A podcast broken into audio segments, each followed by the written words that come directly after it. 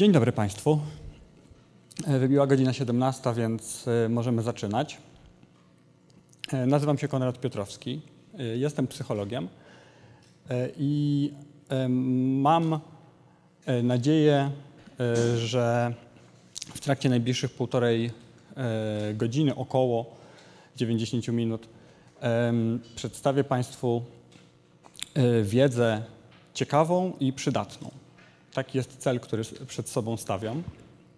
Ambitny cel, ale zobaczycie Państwo, że dziś przez te 90 minut będę mówił e, o e, osobach, których cele często są bardzo ambitne, e, co wywiera bardzo poważny wpływ na ich życie.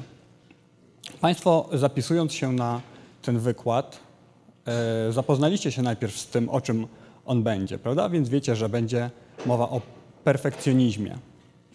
Przygotowując wstęp do e, tego wykładu, taką krótką zajawkę, z którą Państwo się zapoznaliście, wspomniałem o tym, że perfekcjonizm jest cechą e, ambiwalentną, ponieważ z jednej strony e, perfekcjonizm, perfekcjonizm jest czymś, o czym, kiedy się nad tym zastanowimy, jest czymś, co prawdopodobnie napędza naszą cywilizację. E, perfekcjonistom być może zawdzięczamy, z całą pewnością zawdzięczamy wiele wynalazków i udogodnień, z których dziś korzystamy. Z drugiej strony perfekcjonizm jest przez psychologów badany od 60 lat i przez większość tego czasu jest, e, jest traktowa był traktowany i do pewnego stopnia wciąż jest jako cecha kliniczna, jako przyczyna problemów natury psychicznej. Wiadomo o tym od wielu, wielu lat, że perfekcjonizm jest cechą, która współwystępuje z całym spektrum zaburzeń psychicznych. Jednym z bardzo charakterystycznych i dość częstych zaburzeń psychicznych, jakich doświadczają perfekcjoniści, e, jest zaburzenie, które tutaj Państwu prezentuje w formie graficznej i słownej, czyli depresja. E, w literaturze naukowej przy omawianiu psychicznych konsekwencji perfekcjonizmu depresja pojawia się jako jeden z pierwszych. Wiecie Państwo, czym jest depresja? Jest to chyba jedno z najbardziej znanych zaburzeń psychicznych na świecie. Dojmujący smutek, niechęć do aktywności społecznych, do aktywności fizycznych, e, bardzo silny czynnik ryzyka dla samookaleczeń, dla prób samobójczych. Bardzo poważna choroba.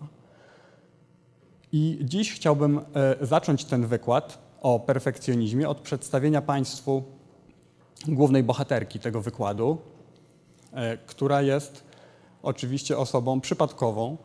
To, to nie jest zdjęcie rzeczywistej e, osoby cierpiącej na depresję, ale chciałbym, żebyśmy umówili się i żebyście Państwo mieli w głowie ten właśnie obraz.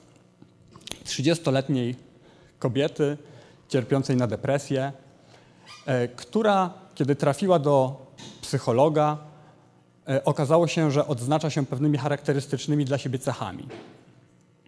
Okazało się mianowicie, że ona stawia sobie bardzo e, wysokie wymagania, cele, które sama przed sobą stawia i o których potrafi opowiedzieć, postronnemu obserwatorowi wydają się wręcz nierealistyczne, bardzo trudne.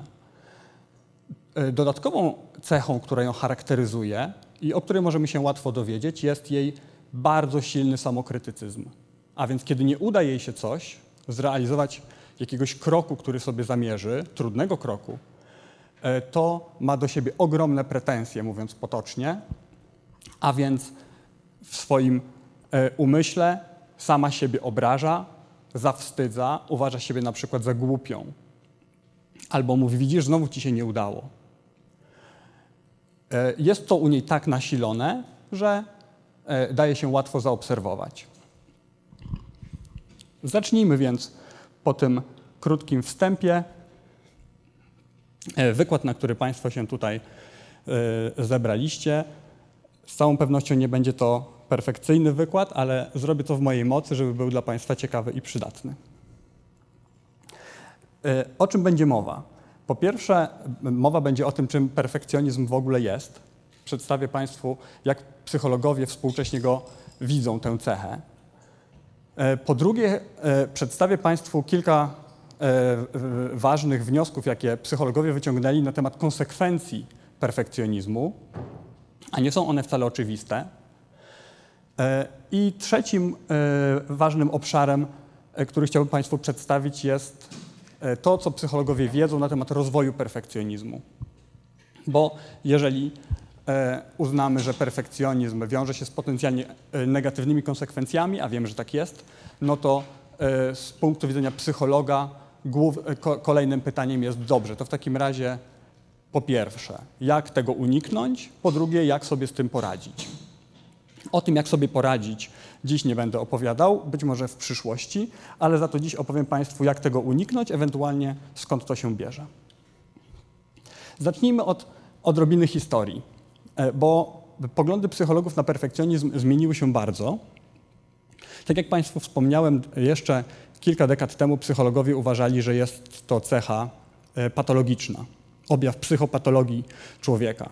E, słynna psychoanalityczka Karen Horney o, perfekcjonist, o perfekcjonistach pisała tak. Ponad swoje prawdziwe ja stawia swój idealny obraz i nieświadomie mówi sam do siebie – Zapomnij o haniebnej istocie, jaką naprawdę jesteś. Ten idealny obraz jest teraz jedynym, co ma się dla ciebie liczyć. Powinieneś wszystko przetrwać, wszystko zrozumieć, każdego polubić, zawsze być produktywnym. Horney zwróciła uwagę na bardzo ważną rzecz, że perfekcjonista głęboko wewnątrz czuje się mało wartościowy. Za to na zewnątrz stara się zrobić wszystko, żeby tę swoją wartość potwierdzić. Inny badacz perfekcjonizmu w latach 80. napisał, że perfekcjonista cierpi na kompleks Boga śmiecia. Sądzi, że albo będzie perfekcyjny, albo będzie nikim. Dla perfekcjonisty, tak uważano, i jest w tym wiele racji, nie ma środka. Albo jego cele zostaną zrealizowane w 100%, albo okaże się kompletnym nieudacznikiem, będzie to całkowita porażka. Być albo nie być. Zero lub jeden. Inne y, klasyczne ujęcie podkreśla również to, że perfekcjoniści to osoby, które nie doświadczają satysfakcji ze swoich działań, ponieważ jeżeli perfekcjoniście nie uda się zrealizować swoich y, nierealistycznych oczekiwań, poniesie porażkę, co oczywiste, ale jeśli mu się uda, to tak myślano, on nie będzie się z tego cieszył, bo przecież zrobił tylko to, czego oczekiwał nie zaskoczył sam siebie wielkim sukcesem. Prawda? On oczekiwał czegoś wielkiego i udało mu się to coś wielkiego zrealizować, więc w zasadzie nie stało się nic niezwykłego. E, jak Państwo widzicie na podstawie tych kilku fragmentów, e, psychologowie e, kilka dekad temu nie mieli zbyt dobrego zdania na temat perfekcjonizmu. Traktowali to po prostu jako przejaw psychopatologii życia psychicznego. Ale to się zmieniło i w dzisiejszych czasach perfekcjonizm postrzegamy trochę inaczej, a zaczęło się od pana Hamaczka, który stwierdził, że jednak nie jest tak, że perfekcjonizm jest jeden, że to jest cecha, która się charakteryzuje tym, co Państwu tutaj w skrócie przedstawiłem. On powiedział tak. Wśród ludzi można zaobserwować dwie grupy perfekcjonistów, bardzo się różniące od siebie. Jedną z tych grup nazwał zdrowy, zdrowymi perfekcjonistami. Według niego perfekcjoniści zdrowi dążyli do bardzo trudnych celów, stawiali sobie bardzo ambitne, ambitne wymagania, ale kiedy po drodze działo się coś, co im utrudniało realizację tych zamierzeń, to nie potrafili się do tego elastycznie dopasować. Powiedzieć sobie, na przykład, no faktycznie nie udało ci się, to może spróbuj czegoś innego. Albo może następnym razem się postaram bardziej. Przygotuję się do tego i następnym razem to już mi się na pewno uda. Jeśli znów była jakaś przeszkoda, to on znów się do tego elastycznie dostosowywał. Cel wciąż miał ten sam, ale potrafił do niego elastycznie jakoś podejść. To, był, e, to jest zdrowy perfekcjonizm, który Hamaczek wprowadził do myśli psychologicznej. Hamaczek mówił również o drugiej grupie perfekcjonistów. Nazwał ich neurotycznymi perfekcjonistami. E, typ ludzi, których starania, nawet najlepsze, jakie są w stanie podjąć, nigdy nie są dla nich wystarczająco dobre. Zawsze wydaje im się, że mogli i powinni zrobić coś lepiej. Nigdy nie odczuwają satysfakcji, ponieważ we własnych oczach nigdy nie robią czegoś na tyle dobrze, aby tę satysfakcję odczuwać. A więc mamy do czynienia z dwoma grupami osób. Obie te grupy dążą do bardzo trudnych rzeczy, oczekują od siebie perfekcji, a jednocześnie e, jedna z tych grup to grupa sztywna, neurotyczna. Jak coś pójdzie nie tak, to są na siebie bardzo źli. I ta druga, którą zaznaczyłem na zielono, nie bez przyczyny. Kolor zielony i kolor czerwony będzie mi towarzyszył w trakcie kolejnej godziny. Skoro e, już Państwo wiecie, że psychologowie rozpatrują perfekcjonizm w różnych barwach, zielonej i czerwonej, no to zdefiniujmy sobie teraz, e, czym perfekcjonizm jest współcześnie, jak dziś psychologowie myślą o perfekcjonizmie. No więc e, w czasach, współcześnie psychologowie wyróżniają dwa charakterystyczne przejawy perfekcjonizmu. I każdego z nas można na takich dwóch wymiarach umieścić. Pierwszym z tych wymiarów są tak zwane perfekcjonistyczne dążenia. Perfekcjonistyczne dążenia przejawiają się w tym, że człowiek stawia sobie bardzo wysokie oczekiwania i zmierza do tego, aby je perfekcyjnie zrealizować. Jak psychologowie rozpoznają nasilenie tejże cechy? Proszą osoby badane, uczestników swoich badań, o to, żeby odpowiedziały na takie, ustosunkowały się do takich stwierdzeń na skali na od 1 do 5, gdzie 1 zupełnie taki nie jestem, a 5 zdecydowanie taki jestem. Jest dla mnie ważne, żeby być całkowicie kompetentnym we wszystkim, co robię. Wyznaczam sobie, wyznaczam sobie ambitniejsze cele niż większość ludzi. Oczekuję od siebie lepszego wykonania codziennych zadań i obowiązków niż większość ludzi. Jest dla mnie bardzo ważne, aby być perfekcyjnym we wszystkim, co sobie zamierzę. Te, te i podobne stwierdzenia psychologowie przedstawiają e, ludziom i na, jej, na podstawie odpowiedzi oceniają nasilenie perfekcjonistycznych dążeń. No i łatwo sobie wyobrazić, że tutaj również wśród nas są zgromadzeni tacy, którzy by odpowiadali na dwa, na trzy, ktoś by odpowiadał regularnie na pięć. A więc uznalibyśmy, że perfekcjonistyczne dążenia jednej osoby są niższe, drugiej wyższe. To bardzo ważna cecha. Bez tego się nie jest perfekcjonistą.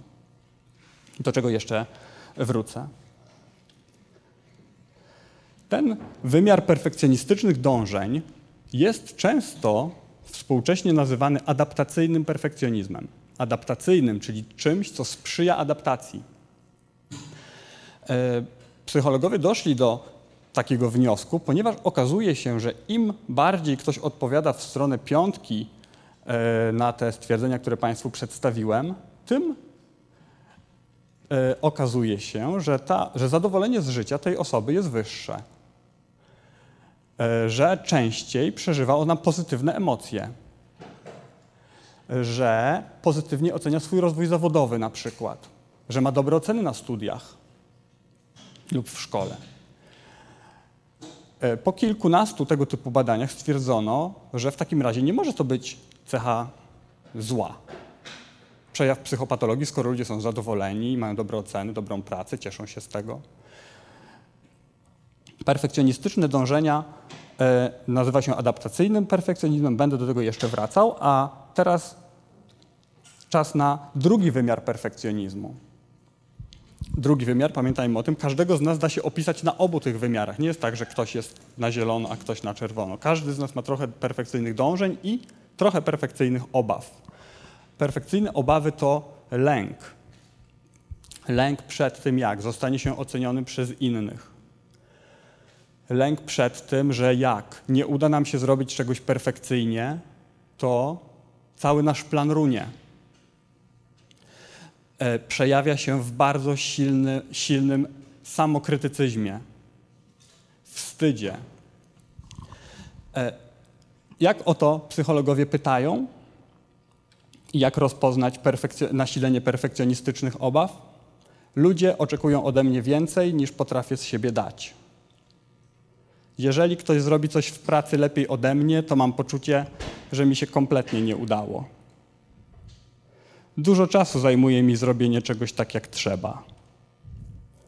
Nienawidzę, kiedy nie jestem w czymś najlepszy. E, w tych kilku stwierdzeniach, które tutaj Państwu przedstawiłem, na przykład w, w drugim i czwartym, zwróćcie Państwo uwagę na tę sztywność, o której wspomniałem chwilę, e, mówiąc o neurotycznym perfekcjonizmie. Jeżeli ktoś zrobi coś lepiej ode mnie, kiedy nie jestem w czymś najlepszy, nienawidzę tego, że nie jestem najlepszy. Najlepszy może być tylko jeden. Prawda? Można być najlepszym albo nie najlepszym. E, stąd też perfek- perfekcjonistyczne obawy e, są traktowane jako przejaw pewnej nerwicy. Stąd nazywamy to neurotycznym perfekcjonizmem. I traktujemy jako, e, jako przejaw źródło wielu problemów, do których jeszcze dojdę. Perfekcjonistyczne obawy, w przeciwieństwie do perfekcjonistycznych dążeń, są powiązane z szerokim spektrum psychopatologii. E, z problemami natury psychicznej, które tutaj Państwu e, w skrócie przedstawiłem, ale też z innymi, jak, pro, jak problemy ze snem na przykład. Z problemami zdrowotnymi. E, perfekcjoniści, do czego też jeszcze dojdę przy omawianiu środowiska pracy, często zaniedbują siebie, ponieważ tak bardzo są motywowani celem, który sobie stawiają, że zapominają o tym, że trzeba się najeść, że trzeba się wyspać i tak dalej. Stąd więc perfekcjonistyczne obawy traktujemy jako dezadaptacyjny przejaw perfekcjonizmu. No i zbierając to wszystko w jednym miejscu. Skoro mamy dwa wymiary perfekcjonizmu, perfekcjonistyczne dążenia, które mają dużo pozytywnych konsekwencji dla naszego życia. Mamy trudne, ambitne cele, tak? Tak, udostępnię, udostępnię. Tylko trzeba będzie do mnie napisać maila.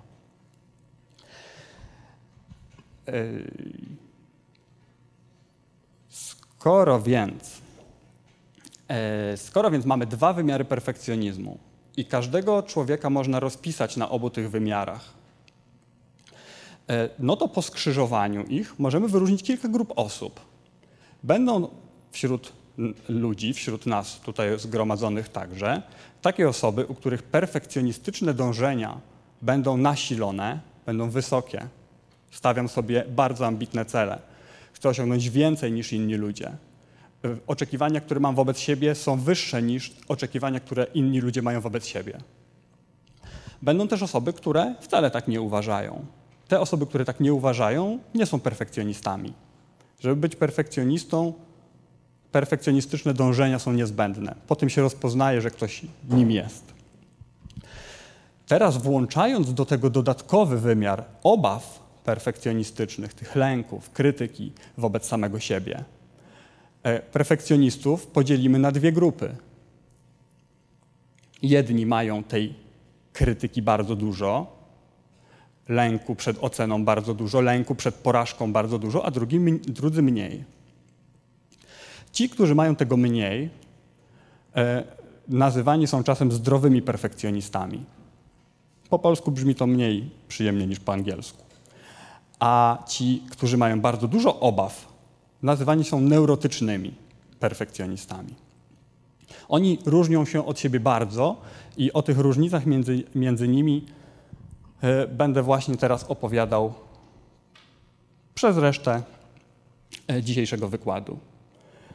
Y, chciałbym opowiedzieć Państwu o dwóch ważnych obszarach życia człowieka, każdego człowieka, w którym perfekcjonizm w którym perfekcjonizm przejawia się w bardzo silny sposób. Perfekcjonizm zresztą przejawia się w bardzo silny sposób wszędzie, gdyż jako cecha osobowości wywiera wpływ na wszystko, co robimy na co dzień. E, ale są takie obszary, w których perfekcjonizm jest bardzo dobrze widoczny. Jednym z nich oczywiście jest praca oraz szkoła, czyli edukacja i praca.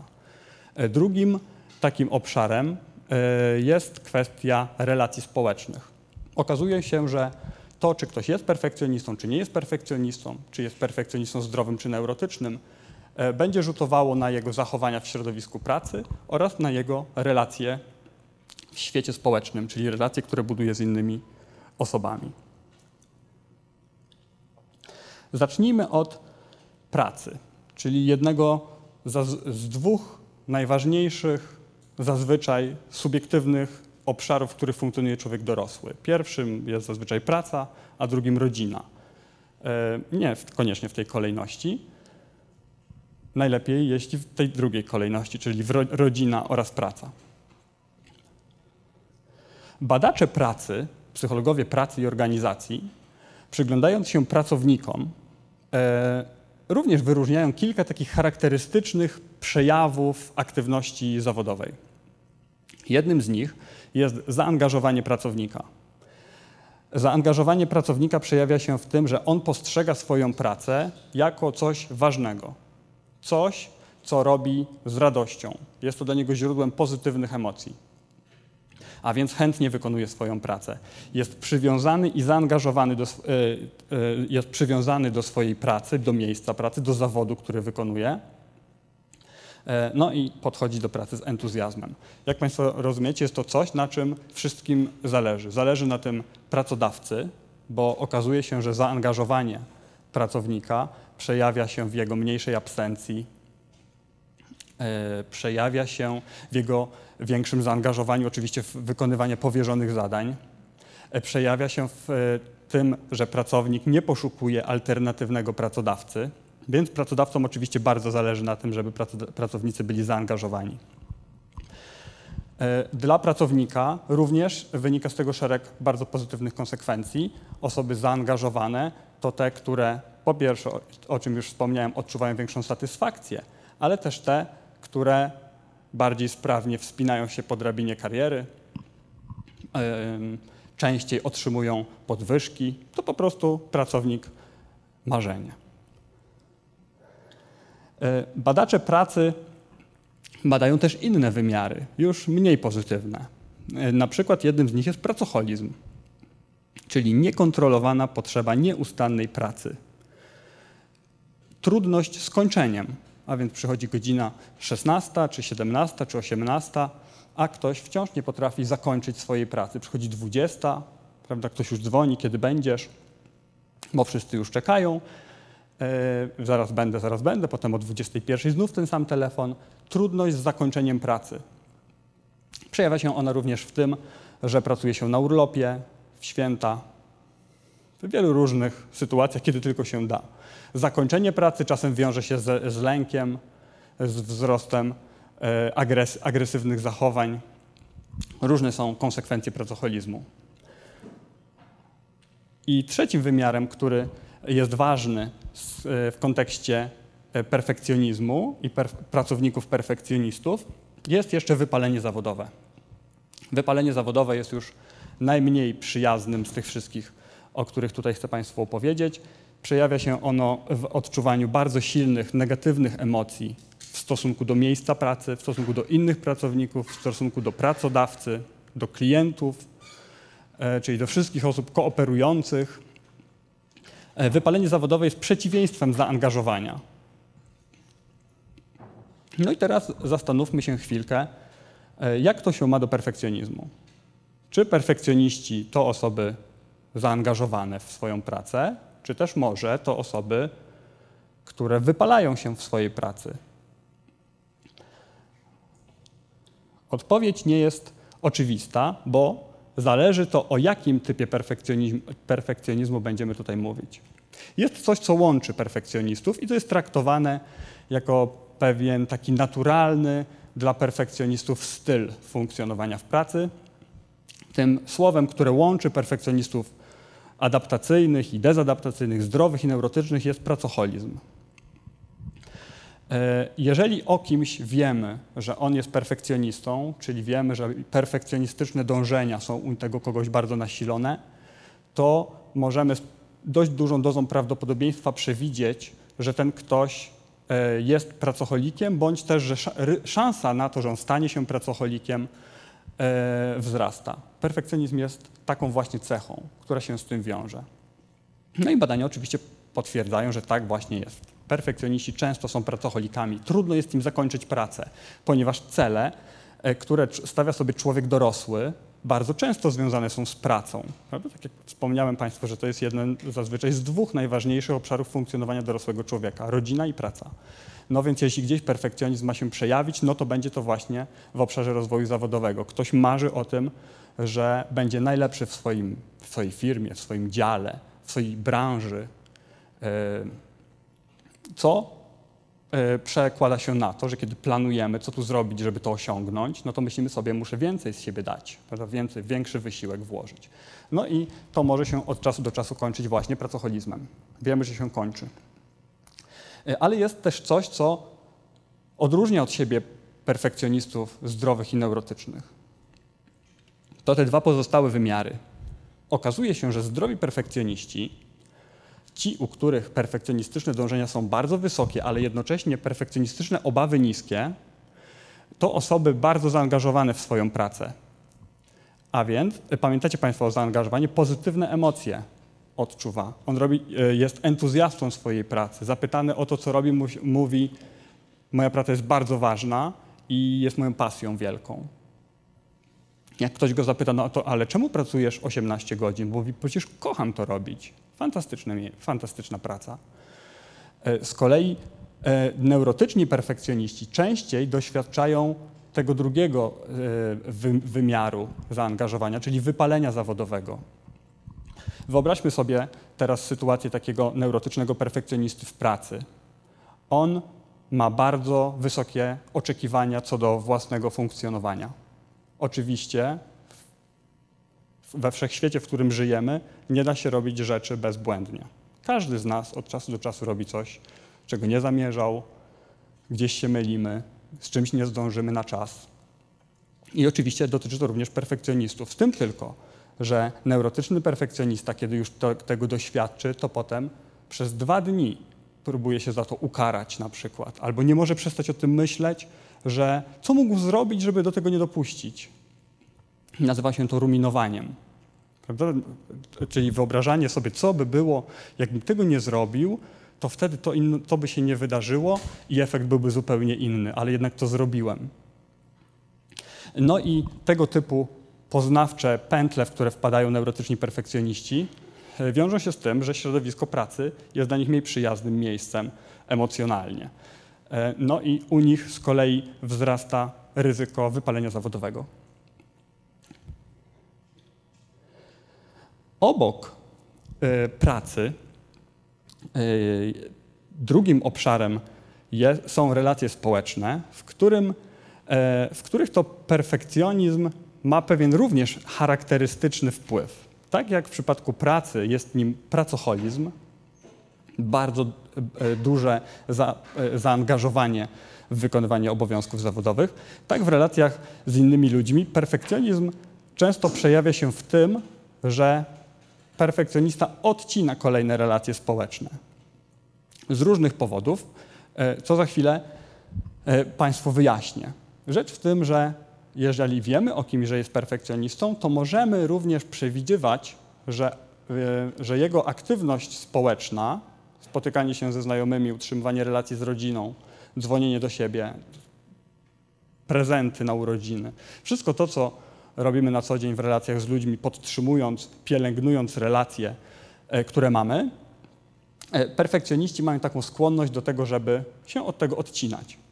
Można to łatwo zrozumieć, wracając na chwilę do środowiska pracy. Prawda? Jeśli ktoś jest tak bardzo zaangażowany w, wykonywanie obowiązków zawodowych, staje się pracocholikiem, no to w sposób naturalny brakuje mu, e, brakuje mu miejsca w ciągu doby na te pozostałe rzeczy. Pracocholizm z definicji swojej e, jest, jest powiązany z tym, że praca zaburza inne sfery funkcjonowania, dbanie o zdrowie, dbanie o innych ludzi.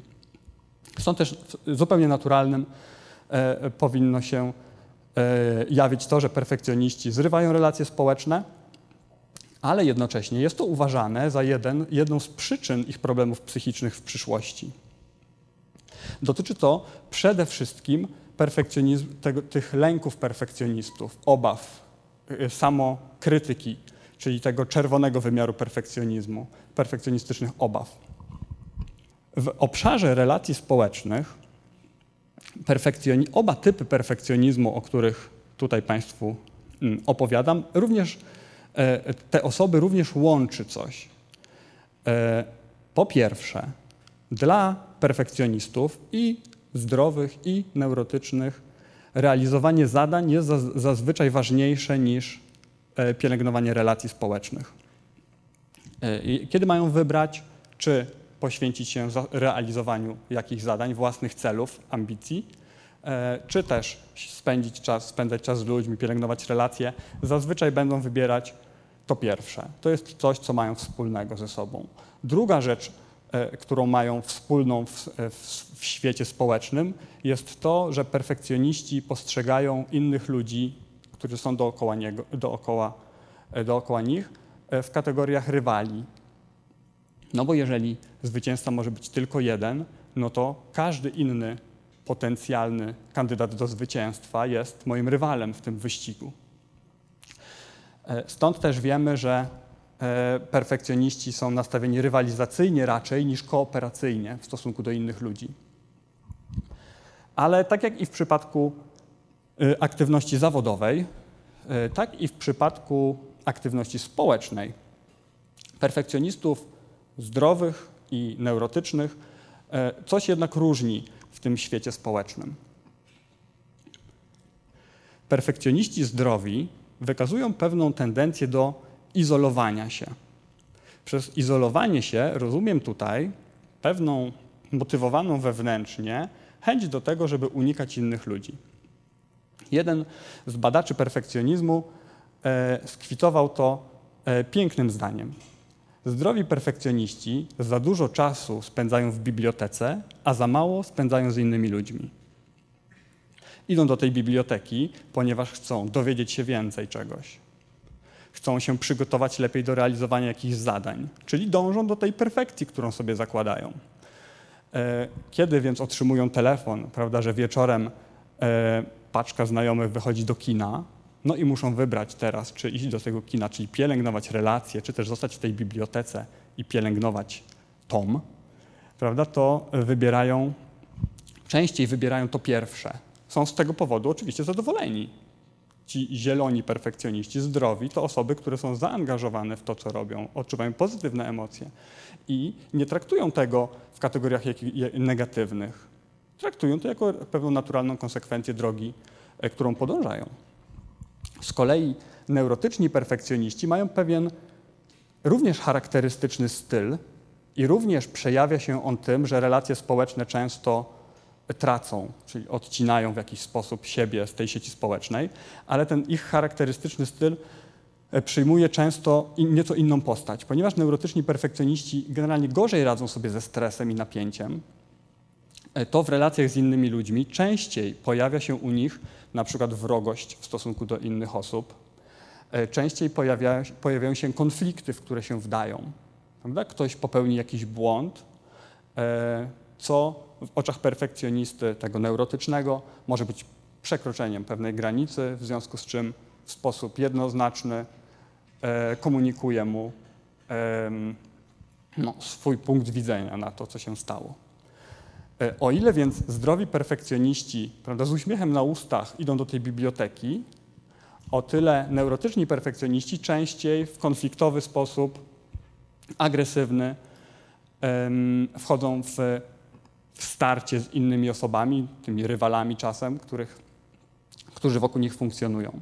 E, mają też większą skłonność do tego, żeby innych ludzi oceniać negatywnie, myśleć źle o innych ludziach. Jak widzicie, e, jeden i drugi typ perfekcjonizmu różni się od siebie zasadniczo. Podsumowując krótko mm, i wracając też do przykładowej e, trzydziestolatki z depresją. Proszę zobaczyć, jak dużo ją na co dzień w życiu spotyka. E, kiedy idzie do pracy, to odczuwa tam bardzo dużo napięcia, boi się, jak zostanie oceniona kiedy ma przed sobą jakieś zadanie, to tym, o czym zazwyczaj myśli, jest nie radość z sukcesu, który, e, rado, radość, którą odczuje, kiedy zrealizuje sukces, tylko lęk przed tym, co się stanie, jak jej się nie uda zrealizować tego sukcesu. Więc miejsce pracy nie jest dla niej przyjazne. W relacjach z innymi ludźmi trudno jej znieść, że ktoś może jej przeszkadzać w realizacji jej zamierzeń. Prawda? Jak ona się tak bardzo boi tego, że w pracy zostanie źle oceniona, że ktoś negatywnie ją oceni, no to każdy, kto stanie na jej drodze, e, przysparza jej tylko dodatkowo lęku. No i z racji na to, że ona również, jak wiemy, gorzej radzi sobie ze stresem, z napięciem, to częściej będzie się wdawała w kłótnie i konflikty. Więc ludzie będą powolutku odchodzić. A ona od nich. Stąd też codzienność perfekcjonisty często nie jest kolorowa.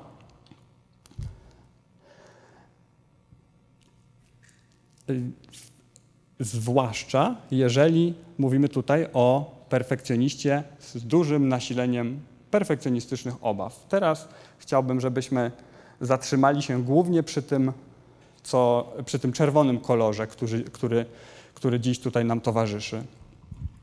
Bo zielony kolor yy, wiąże się bardzo często z sukcesami i pozytywnym, pozytywnymi e, emocjami. Więc na razie to odkładam na bok, jako mniej interesujące dla nas tutaj. Ale jeszcze wrócę pod koniec. E, zostańmy teraz przy tym czerwonym, czyli przy tym, czego psychologowie chcą unikać, co terapeuci muszą leczyć, z czym ludzie muszą sobie radzić, czyli przy perfekcjonistycznych obawach. E, na ekranie widzicie Państwo wyniki jednego z badań, jednego z wielu badań nad związkiem między perfekcjonizmem a depresją. E, przedstawiam to Państwu, żebyście lepiej e, zrozumieli, jak, jaka jest ta ścieżka między perfekcjonizmem a depresją, bo przyda nam się to pod koniec, kiedy mowa będzie o rozwoju perfekcjonizmu. W jednym z badań z roku 2006 było to badanie nad mechanizmem który może sprawiać, że perfekcjoniści częściej zapadają na depresję, a dokładnie rzecz biorąc perfekcjonistki, bo w tym badaniu wzięły udział amery amerykańskie studentki. Badacze stwierdzili, że faktycznie osoby o wysokim nasileniu perfekcjonistycznych obaw przejawiają również wyższe nasilenie e, objawów depresyjnych. Ten smutek, poczucie beznadziei, niechęć, e, zaprzestawanie robienia tego, co kiedyś lubiliśmy robić. No więc badacze zadali sobie pytanie, czemu? Czemu tak jest, że perfekcjoniści, że ten wymiar e, perfekcjonistycznych obaw ma taki efekt? Czemu nie inny? Czemu nie, one nie są bardziej zadowolone, tylko wręcz przeciwnie? E, badanie poświęcili e, samoocenie i skłonności do doświadczenia wstydu, częstości przeżywania wstydu na co dzień. Nie wdając się w szczegóły, czyli w te cyferki, które tutaj Państwo widzicie, niektóre z minusem, a, a niektóre bez tego minusa. Wniosek z tych badań był taki. Perfekcjonistyczne obawy wiążą się z tym, czy mogą się wiązać z tym, że doświadczenia, które taka osoba zbiera na co dzień, powoduje obniżenie jej samooceny, ponieważ, ponieważ ona jest bardzo wrażliwa na krytykę, więc jak tylko ktoś powie, że zrobiłaś to, mogłabyś to zrobić inaczej, prawda? To dla niej to jest bardzo silny sygnał że ktoś jej nie, za, nie akceptuje, że jej zadanie, które realizowała, to porażka, bo przecież miało być perfekcyjnie. Stąd też samoocena spada. Drugim, ważniejszym nawet efektem perfekcjonistycznych obaw, który znajduje swoje odbicie później w ryzyku depresji, e, jest częstość przeżywania emocji wstydu. Wstyd jest nieprzyjemną emocją. Każdy z Państwa i ja również. Wstydzimy się od czasu do czasu, gdyż jest to całkowicie naturalna emocja, którą każdy człowiek przeżywa od czasu do czasu. Wstyd wynika, wstyd pojawia się wtedy, kiedy nie zrealizujemy jakiegoś e, standardu, który sami mamy i do tego jeszcze ktoś to widzi. E, na przykład idziemy ulicą, wyrzucamy jakiś śmieć na ulicę i nagle mija nas ktoś, kto to widzi. My wiemy, że nie należy śmiecić. Prawda? Jak mamy dzieci, to też mówimy, żeby nie śmieciło na ulicy. Czyli wyznajemy taką zasadę, a jednak rzuciliśmy butelkę na trawnik i ktoś to zobaczył. Idziemy dalej, prawda, czerwienimy się i myślimy sobie, ale zrobiłam, czy zrobiłem. Wstyd jest więc naturalny dla każdego z nas. Pojawia się już we wczesnym dzieciństwie. E, z kolei teraz wyobraźmy sobie perfekcjonistę, który to, o czym powiedziałem teraz, o pewnym standardzie, że nie rzucam na ulicę śmieci, jego poprzeczka wisi bardzo wysoko. Każdego dnia zdarza mu się zrobić coś poniżej własnych oczekiwań. E, no i jeśli widzą to inne osoby, no to pojawia się emocja wstydu. Perfekcjoniści wstydzą się często, e, co przyczynia, co w połączeniu z tą obniżoną samooceną przyczynia się do coraz częstszego, coraz częstszego doświadczania objawów depresyjnych. Coraz częściej pojawia się smutek, coraz częściej pojawia się niechęć do tego, żeby coś zrobić. Aż w końcu od czasu do czasu, bo przecież nie u każdego, ale rośnie ryzyko, że u takiej osoby, perfekcjonisty lub perfekcjonistki, w którymś okresie jego życia rozwinie się depresja.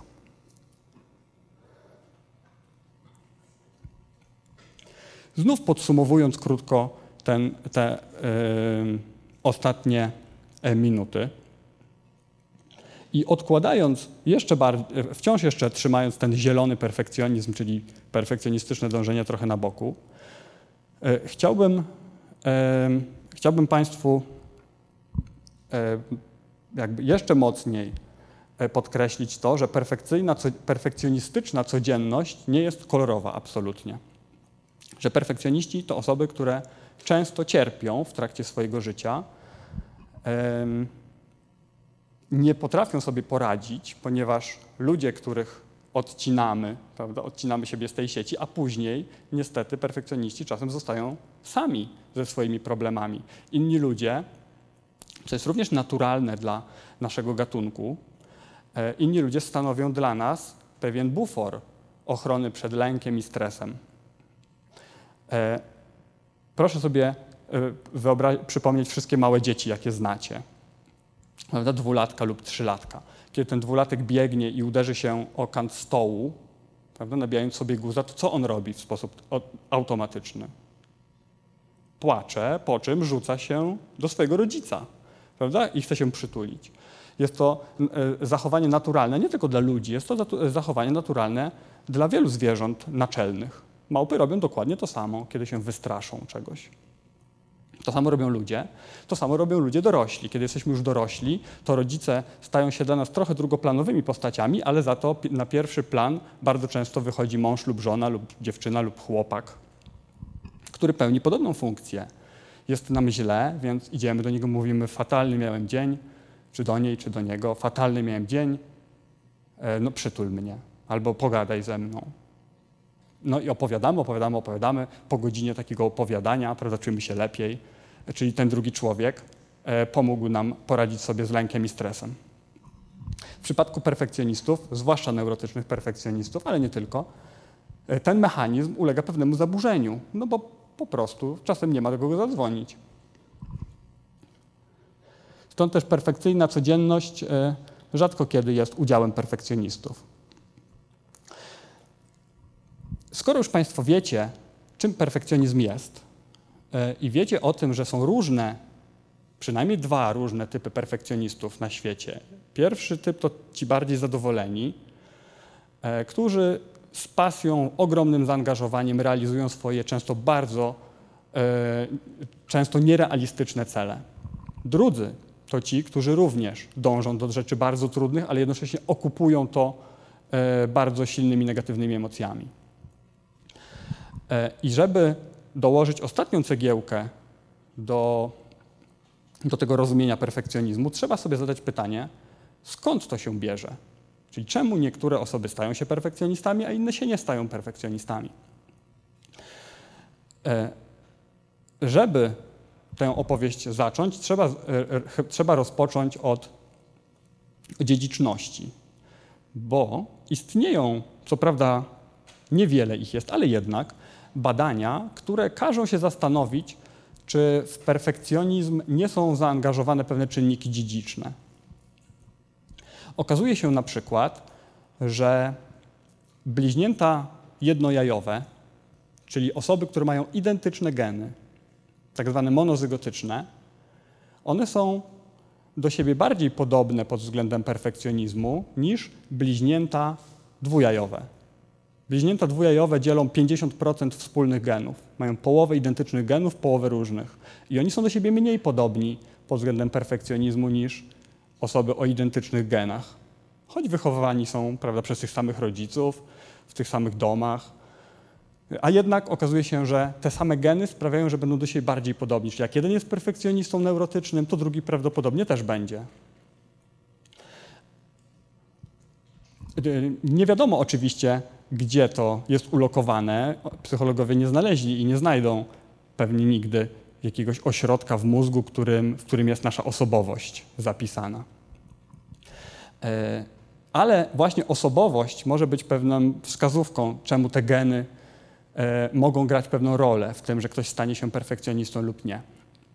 Bo osobowość, proszę Państwa, rozpatrywać można na różnych poziomach i jedna chyba z najbardziej znanych na całym świecie teorii osobowości mówi o tym, że istnieje pięć takich podstawowych dla każdego człowieka, pod każdą szerokością geograficzną, pięć podstawowych cech, które każdy z nas ma, a to, jak bardzo one są nasilone, decyduje o tym, e, jacy jesteśmy, co będziemy lubić, jak będziemy się zachowywać na co dzień.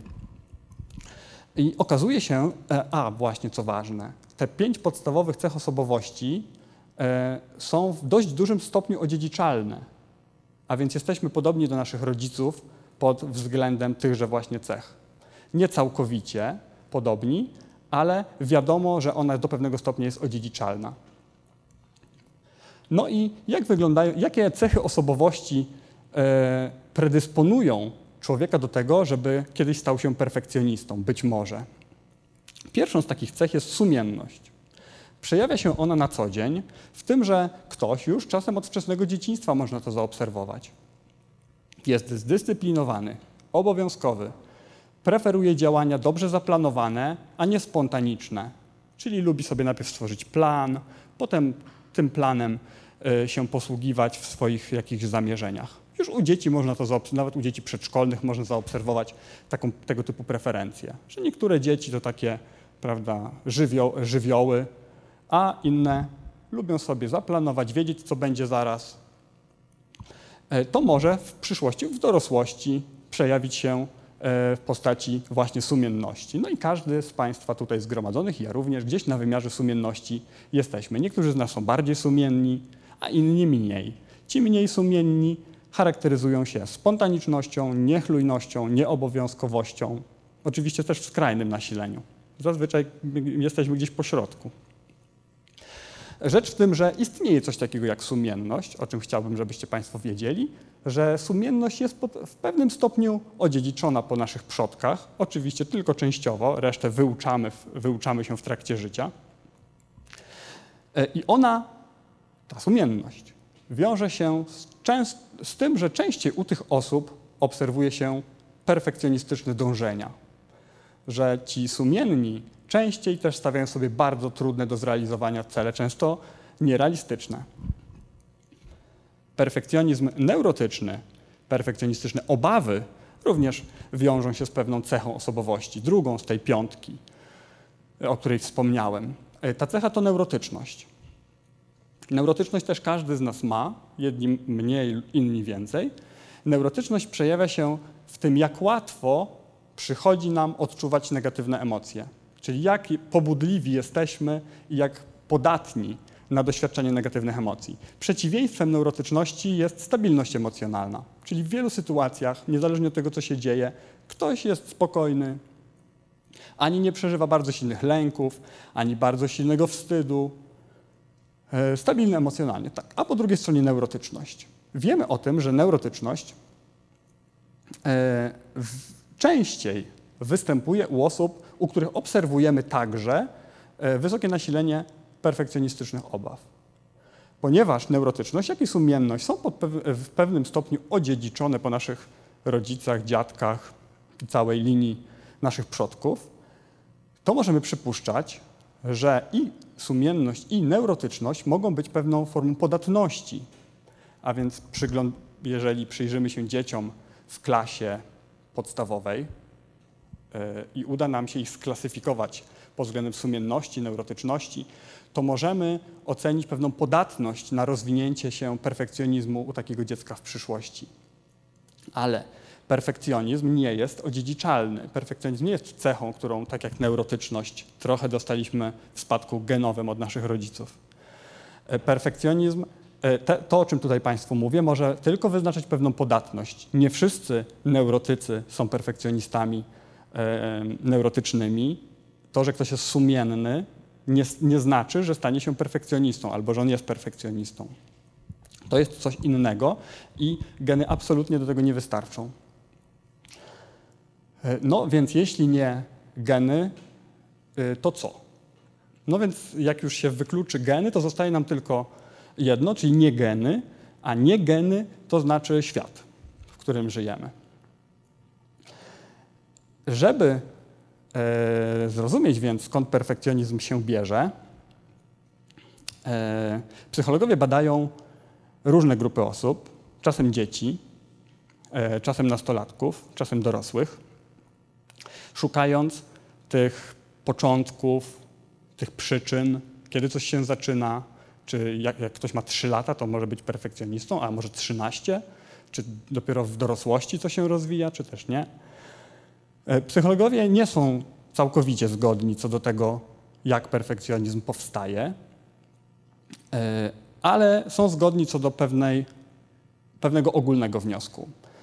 E, ten wniosek jest taki, aby zrozumieć, jak perfekcjonizm powstaje, niezbędne jest cofnięcie się do dzieciństwa osoby, o której tutaj mówimy. Żeby zrozumieć, czemu nasza główna bohaterka została perfekcjonistką, neurotyczną perfekcjonistką, e, zachęcam Państwa do e, cofnięcia się o 25 lat wstecz, do momentu, kiedy ona miała 5 lat, czyli była w wieku przedszkolnym. E, wiek, wiek przedszkolny jest bardzo ciekawym okresem w życiu każdego człowieka. Przedszkolaki są już bardzo bystre. Wielu rzeczy nie potrafią, oczywiście, nie potrafią pisać wierszy, e, ale za to doskonale potrafią wyczuć intencje.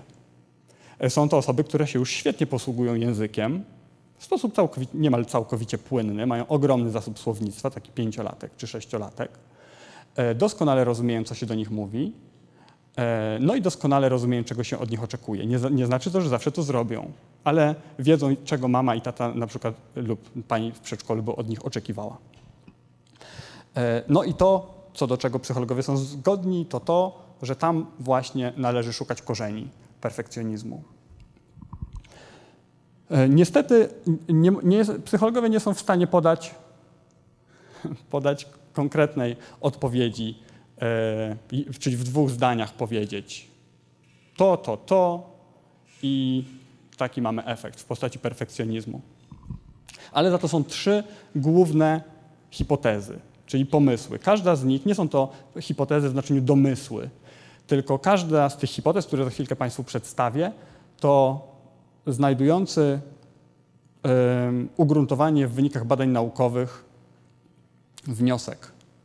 Prawdopodobnie każdy z nich jest prawdziwy i występują w, jakichś, w życiu każdego z nas, każdego człowieka na świecie w jakichś tam kombinacjach. Zacznijmy od pierwszej hipotezy. Pojawia się tutaj Maria Skłodowska-Curie, ale dorzucam resztę. E, pierwsza hipoteza, którą psychologowie przyjmują, starając się dojść do korzeni perfekcjonizmu, e, to hipoteza wynikająca z tak zwanej teorii uczenia się. Teoria uczenia się powstała w latach 50. E, stworzył ją kanadyjski psycholog Albert Bandura, który zaobserwował, że żeby dziecko nauczyło się jakichś nowych zachowań, często wcale nie trzeba mu nic mówić, nie trzeba go za to nagradzać, jak wcześniej uważali psychologowie, czyli nagroda i kara. Bandura zwrócił uwagę, że czasem wystarczy, żeby dziecko patrzyło na dorosłego i potrafi na tej podstawie nauczyć się nowych zachowań. Pewnie większość z Państwa, jeżeli macie dzieci albo jakiś kontakt z dziećmi, to wiecie, że dzieci powtarza, zaczynają powtarzać w którymś okresie swojego życia to, co robią rodzice. E, prawda? Znam, znam taką sytuację, kiedy na przykład ojciec wychodzi na balkon zapalić, a zaraz za nim biegnie, prawda, syn mówi, zależy zapalić. E, jest to zupełnie naturalne. Dzieci uczą się w ten sposób. To jest, każdy z nas, nie tylko dzieci. Jak wchodzimy do, pierwszy raz do samolotu, przypomnijcie sobie Państwo, jak pierwszy raz lecieliście gdzieś samolotem. Teraz weszliście, zobaczyliście ten korytarz, rozglądajcie, co inni ludzie robią, prawda? jak pasy zapiąć, bo te pasy trochę inne niż w samochodzie. Więc patrzymy na innych ludzi się uczymy od nich po prostu. Dzieci robią dokładnie to samo. No i jak to ma się do perfekcjonizmu? E, Mianowicie zdarza się tak, że dziecko ma rodzica perfekcjonistę. e, osobę, która oczekuje od siebie bardzo dużo, bardzo ambitnie podchodzi do codziennych wyzwań, nie pozwala sobie na e, błędy i porażki, ale to jest ten, ten perfekcjonizm rodziców jest taką charakterystyką niejednoznaczną, bo wiąże się zarówno z tym, że rośnie prawdopodobieństwo, że dziecko będzie e, wysoko na wymiarze perfekcjonistycznych dążeń, a więc również, tak jak mama i tata, będą e, mieli bardzo, będą celować bardzo wysoko. To jest zupełnie naturalne. No i tu, stąd właśnie Maria Skłodowska-Curie. Wyobraźcie sobie, jak to jest być córką Marii Skłodowskiej-Curie. E, dostała Nobla prawda, za odkrycie promieniowania. Po paru latach dostała znowu Nobla za rad i polon. Prawda? Jej córka, o ile pamięć mnie nie myli, również dostała Nobla po jakimś czasie. E, no i obserwowanie tego, że e, rodzic dąży do bardzo trudnych do zrealizowania celów, samo w sobie jest dla dziecka pewną lekcją. E, jak żyć, prawda, jak się zachowywać. No a poza tym naśladujemy swoich rodziców.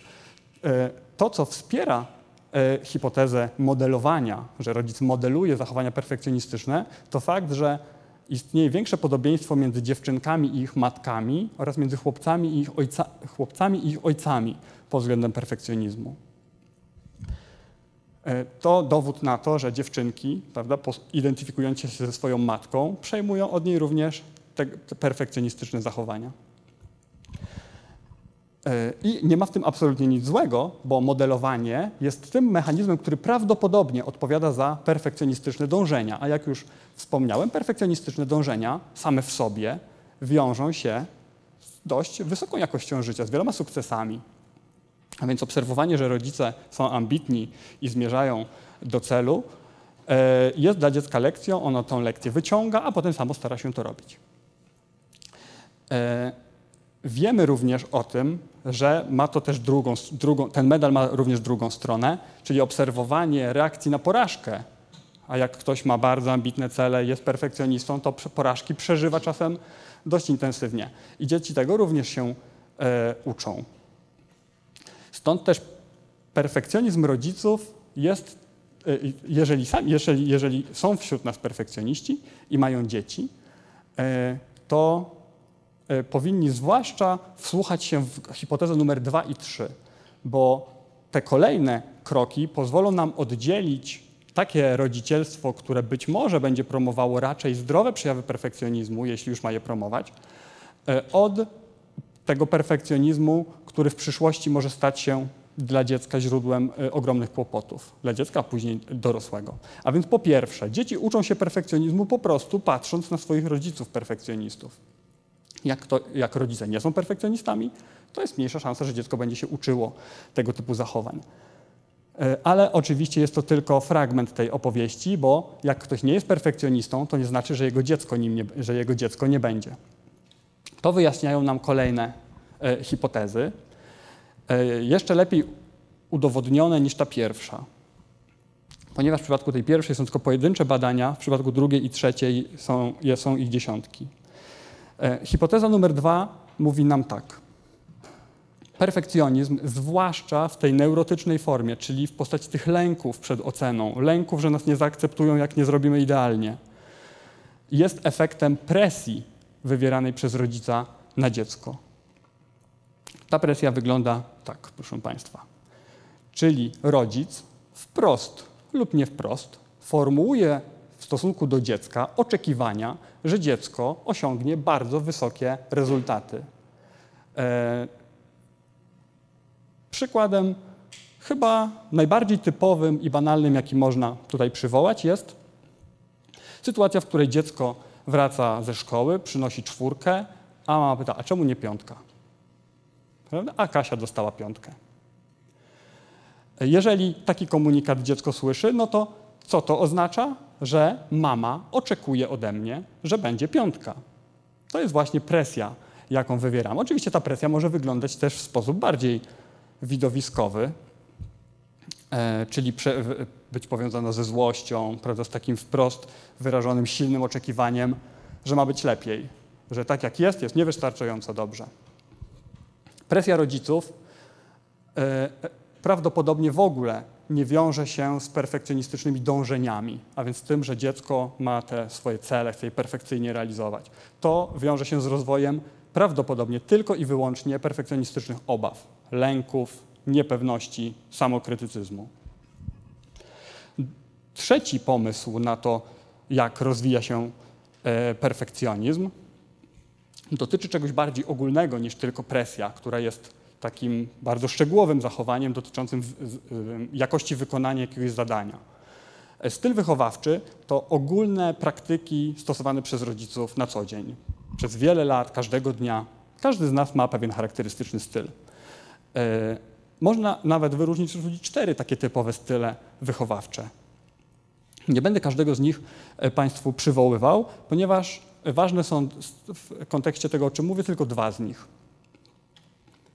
Pierwszy z nich nazywa się autorytarnym stylem wychowawczym.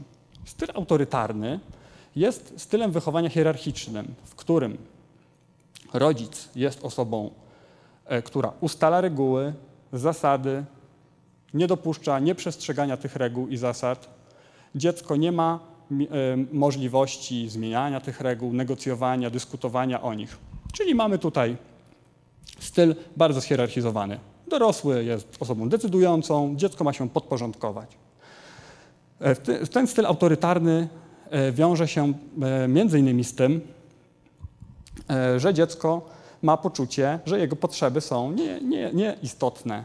Nie, nie? No bo jeżeli on powie, że coś mu się nie podoba, to nie spotyka się z, ze zrozumieniem, prawda? że coś ci się nie podoba i masz prawo, żeby ci się nie podobało. Ma być tak, jak ja chcę.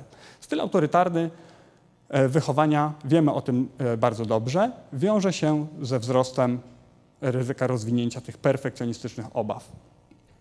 Drugi styl wychowawczy, który jest przeciwieństwem autorytarnego, choć nazywa się bardzo podobnie, czyli autorytatywny, e, to styl wychowania, jaki psychologowie na całym świecie starają się promować i ja również staram się go promować. Stąd też opowiem Państwu, jak on się na co dzień przejawia. Styl autorytatywny to styl, w którym rodzice ustalają reguły i zasady, gdyż to oni są oczywiście stroną, która się opiekuje, ale jednocześnie dają dziecku prawo do tego, żeby wyrażać swoje opinie, które będą wysłuchane. E, są to osoby, które e, pomagają dziecku i wspierają w jego problemach, a więc jak, kto, jak dziecko ma jakiś kłopot, to może liczyć na to, że rodzic zawsze mu w tym pomoże, a nie powie zajmij się tym, nie mam czasu dla ciebie teraz. Chociaż czasem każdy może nie mieć czasu, można to powiedzieć, ale potem wraca, prawda, i mówi już teraz mogę, więc teraz opowiedz. E, więc styl autoryta autorytatywny to styl takiego bliski, takiej bliskiej relacji, gdzie się wspieramy, pomagamy sobie. Dziecko może powiedzieć, że nie ma na coś ochoty i będziemy o tym dyskutować. Prawda, jest mróz, zbieramy się do wyjścia, a on mówi, że nie chce czapeczki. No i teraz co, robi, co robią rodzice w takiej sytuacji? Ró oczywiście różnie, bo mamy cztery style wychowawcze i każdy z rodziców zachowa się w inny sposób w takiej sytuacji czapeczki. E, rodzic autorytarny co zrobi, kiedy dziecko nie chce czapeczki? No, zrobi wszystko, żeby ta czapeczka się natychmiast pojawiła, prawda? Więc krzykiem, groźbą, szantażem, prawda, że nie będzie podwieczorku. E, albo jeszcze jakieś inne. Każdy ma jakiś tam swój, swój pomysł, prawda? E, styl autorytatywny będzie się wiązał z czymś innym. Czyli rodzic na przykład zapyta, a czemu nie chcesz czapeczki? I to już jest pole do dyskusji. Prawda? Jak pytamy, czemu on nie chce czapeczki, no to od razu on nam mówi czemu. Może on nie lubi tej czapeczki. Jak nie zapytamy, to nigdy się tego nie dowiemy. Może go uwiera, a może po prostu nie ma ochoty na czapeczkę. Każdy z nas czasem nie ma ochoty wyjść bez czapki. Prawda? I dajmy sobie do tego prawo. E, więc to jest trzeci pomysł, proszę Państwa. Po pierwsze, modelowanie, rodzice perfekcjoniści e, zwiększają prawdopodobieństwo, że ich dziecko będzie perfekcjonistą. W sposób zupełnie naturalny nie muszą nic robić. Wystarczy, żeby byli sobą. E, presja, i to nie, nie ma w tym absolutnie nic złego. E, do czego jeszcze dojdę? Że w byciu perfekcjonistą samym w sobie nie ma nic złego. Ale do tego za chwilę. Dwa kolejne, czyli presja wywierana na dziecko. Czemu nie piątka? Ja, czemu czwórka, skoro mogła być piątka? Oraz autorytarny styl, w którym dziecko nie ma, ma poczucie, że jego potrzeby są nieważne, e, wiążą się tylko i wyłącznie ze wzrostem perfekcjonistycznych obaw. A więc nie należy tego robić, proszę Państwa, gdyż wiemy, że jest to przyczyną wielu problemów. Czy może być? I często jest. Podsumowując e, fragment o e, rozwoju perfekcjonizmu i wracając do naszej dziewczynki. Dzieci rodzą się czasem z pewną predyspozycją do tego, żeby być bardziej sumienni albo bardziej neurotyczni, a czasami i sumienni, i neurotyczni. Ci właśnie i sumienni, i neurotyczni mają największe szanse, są najbardziej podatni może, żeby kiedyś w życiu stać się perfekcjonistami, ale absolutnie nie są nimi z urodzenia i z natury. Ale z tą predyspozycją wchodzi się w świat. Nawet bez tej predyspozycji też się wchodzi i jak się trafi na świat, pewien charakterystyczny świat, w którym się nie akceptuje e, potrzeb dziecka, w którym w sposób jasny i klarowny się mówi, że to, jaki jesteś i to, jak wykonujesz zadania, to jest za mało dla mnie. Rób więcej. Dopiero wtedy będę zadowolony czy zadowolona. Jak będziesz szybszy, strzelisz więcej bramek, zdobędziesz lepszą ocenę, będziesz miał więcej kolegów, yy, pojedziesz na olimpiadę, prawda? A do tego czasu to nie, niestety. E, no więc rodzicielstwo takie, które przyczynia się w przyszłości do rozwoju perfekcjonistycznych obaw, wiąże się tego, z tego typu właśnie e, charakterystycznymi postawami. Braku akceptacji po prostu dla, dla e, wykonania takiego, jakie dziecko po prostu przejawia. Są oczywiście pewne takie niuans, niuanse i można by tutaj rozmawiać o pewnych charakterystycznych zachowaniach, które które są, o których wiemy, że się wiążą z tym właśnie e, typem perfekcjonizmu, ale chyba nie będę się w to teraz angażował, może jeszcze będzie okazja, żeby o tym porozmawiać więcej. Więc nasza dziewczynka urodziła się z pewną predyspozycją, tylko i wyłącznie predyspozycją do pewnej cechy osobowości, absolutnie nie do perfekcjonizmu, tylko do cechy, jaką jest sumienność. E, I to padło na podatny grunt, ponieważ jej rodzice e, oczekiwali od niej bardzo dużo, o wiele więcej niż ona na co dzień z siebie dawała, więc ona starała się oczywiście coraz więcej, bo dla dziecka nie ma nic e, bardziej nieprzyjemnego niż utrata akceptacji rodzica. Widzicie, na pewno to Państwo znacie dobrze, że czasem jak e, dziecko zauważy na twarzy rodzica negatywną reakcję na coś, co zrobiło, to od razu stara się do tego dostosować w jakiś sposób. E, czasem rodzice wykorzystują również takie chęć do akceptacji. Na przykład e, jak dziecko czegoś nie chce, to mówią, że dobra, to ja idę, zostajesz sam, cześć, cześć.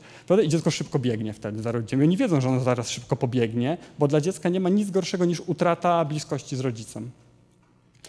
E, stąd też ta nasza dziewczynka bardzo się stara, żeby spełnić te oczekiwania, które się wobec niej formułuje, no i oczywiście podnosi te swoje standardy.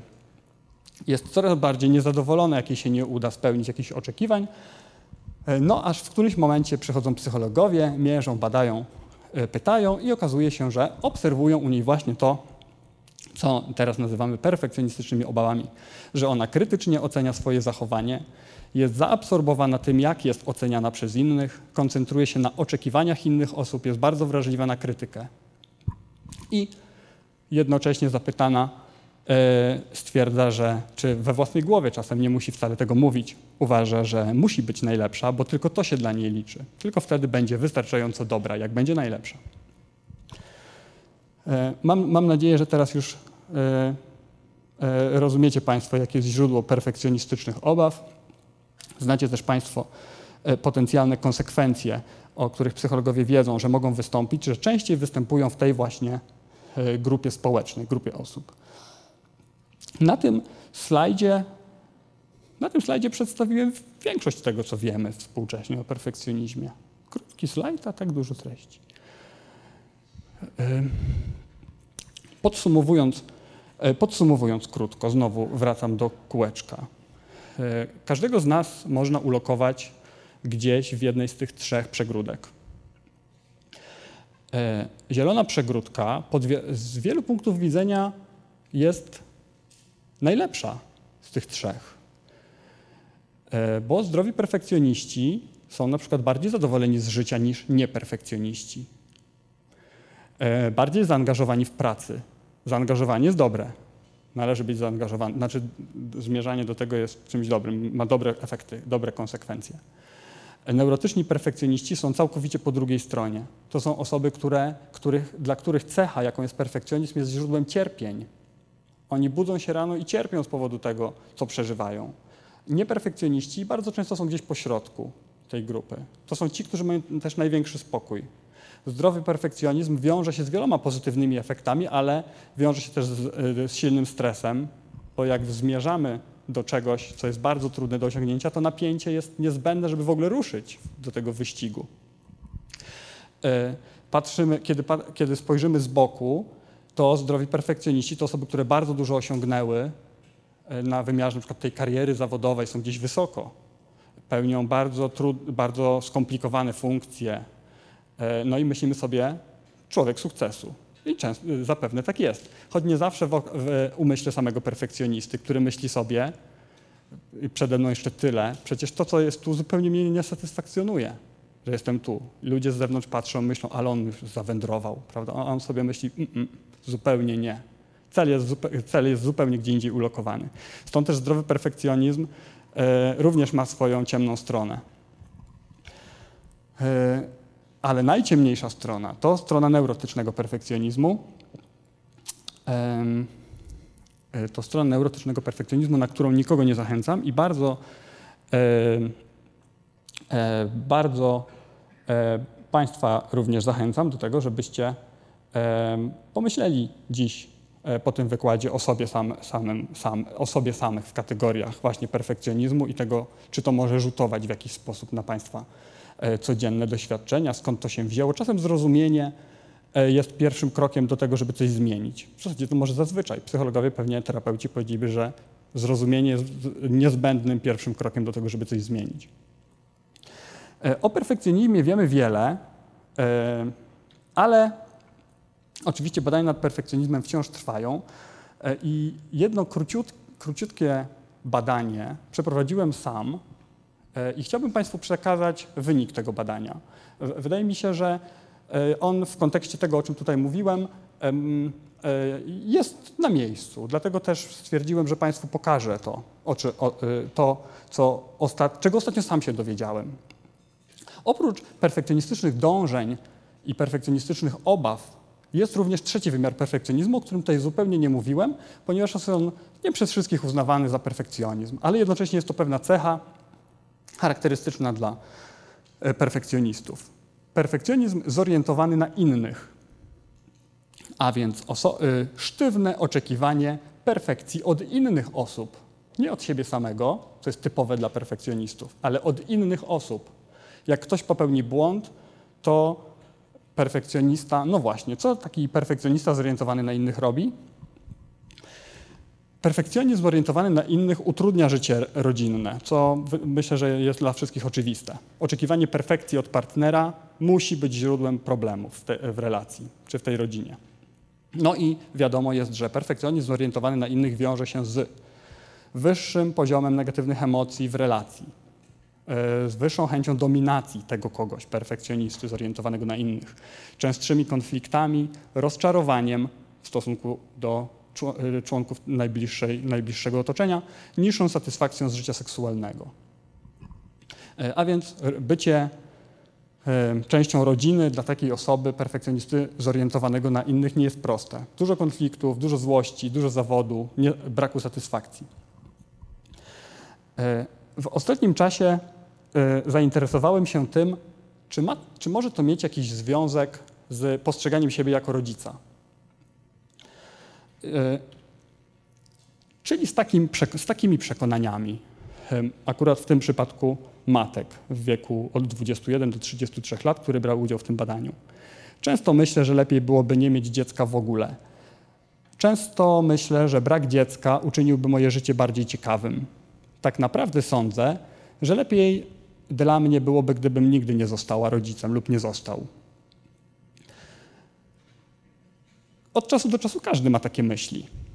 E, trzeba to sobie jasno powiedzieć. Niech pierwszy rzuci kamieniem ten, kto sobie nie wyobraził, jak to było w czasach przed dzieckiem, prawda, jak wyglądała wtedy sobota czy niedziela. Jest to zupełnie naturalne i należy to sobie jasno powiedzieć.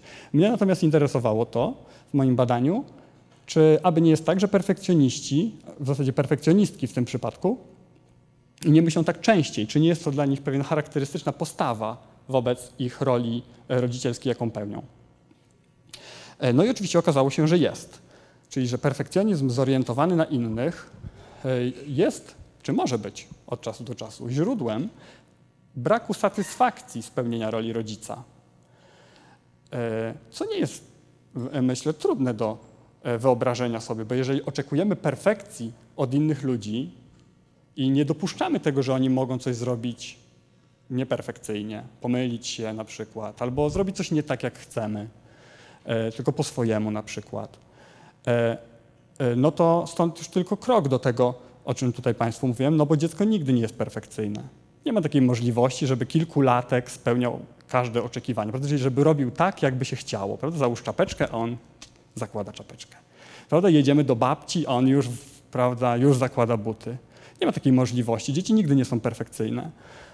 E, ale za to e, osoby, perfekcjoniści, perfekcjonistki w tym przypadku, zorientowane na innych, e, być może częściej tego oczekują od dzieci, nie wiem tego, ale za to wiem, że częściej żałują, że zostały rodzicami. Co może właśnie z tego wynikać? Że te frustracje codzienne takie, czyli ja mu mówię załóż czapeczkę, a on nie chce. Ja mu mówię jedziemy do babci, a on się wrzeszczy. Te frustracje, które są dla nich trudne do zniesienia, no bo jak są bardzo per, perfekcjonistycznie zorientowane na innych, to jest dla nich bardzo poważna sprawa i złości je bardzo. E, to są osoby, które częściej żałują tego, że zostały rodzicami. A jeśli tak, proszę Państwa, no to tutaj wracam do hipotezy numer dwa i trzy. Jak mamy taką postawę wobec naszego własnego dziecka, czy wobec, nie, nie wobec dziecka, tylko wobec naszego własnego rodzicielstwa, e, roli, którą pełnimy rodzica, E, że może lepiej byłoby nie, mieć, nie być tym, tym rodzicem nigdy, że fajniej by było, jakby nie było, bo to sam, sam e, źródło tylko i wyłącznie problemów dla mnie. No to stąd już tylko krok do tego, żeby zacząć podejmować nie rozwojowe style zachowania wychowawcze, czy rozwinąć w sobie ten styl autorytarny na przykład, prawda? Czyli czapeczka ma być już teraz, natychmiast. A jeśli tak, no to stąd już tylko krok do tego, żeby dzieci rozwijały w sobie perfekcjonistyczne obawy, bojąc się, że nie zostaną zaakceptowane, jak nie będą perfekcyjnie wykonywać e, wszystkich zadań. No a stąd kolejny krok do tego, żeby kiedyś zebrało to swoje żniwo w postaci e, tego, o czym Państwu tutaj e, od, przez ostatnią godzinę opowiadałem. Na tym chciałbym z grubsza zakończyć opowieść o perfekcjonizmie. E, mam nadzieję, że mój cel, którym było e, zaciekawienie Państwa oraz e, sprawienie, żeby to, o czym opowiadam się Państwu, do czegoś przydało, został choć częściowo zrealizowany, choć wiem, że nie był to perfekcyjny wykład, co całkowicie biorę na siebie. Sama tematyka perfekcjonizmu jest zagadnieniem, które mi osobiście wydaje się niezmiernie ciekawe i być może jeszcze w przyszłości E, postaram się tutaj wrócić do strefy psychy i opowiedzieć Państwu o wielu innych e, fascynujących e, obszarach, w których perfekcjonizm się uaktywnia. Kończąc ten wykład, chciałbym, chciałbym wprowadzić coś optymistycznego, czyli przypomnieć nam tutaj wszystkim zgromadzonym, że tak naprawdę między rozwinięciem perfekcjonizmu a brakiem tego perfekcjonizmu, zwłaszcza w tej dezadaptacyjnej, neurotycznej formie, e, tak naprawdę różnica między a jednym a drugim światem dla dziecka nie jest taka, nie, e, taka trudna do osiągnięcia dla rodzica. E, najważniejszą rzecz, jaką możemy dać naszym dzieciom w trakcie ich pierwszych lat życia, to przekonanie o tym, że dzieci są akceptowane po prostu za to, jakie są, niezależnie od tego, czy są szybkie w biegu, czy też nie są szybkie, czy dostają czwórkę, czy też dostają piątkę. E, no, żeby w domu, kiedy wracają do najbliższych sobie osób, mogły poczuć, że są po prostu kochane i akceptowane ze wszystkim, z całym bagażem, jaki ze sobą niesiemy.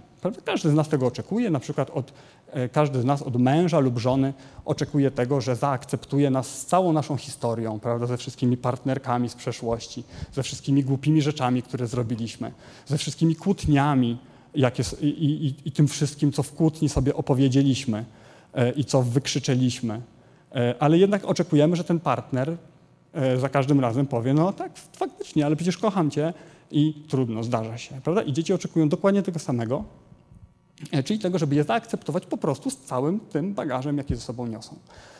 E, No i oczywiście zachęcam Państwa jako psycholog do tego, żeby pielęgnować w sobie właśnie taką postawę w, w kontakcie z e, dzieckiem.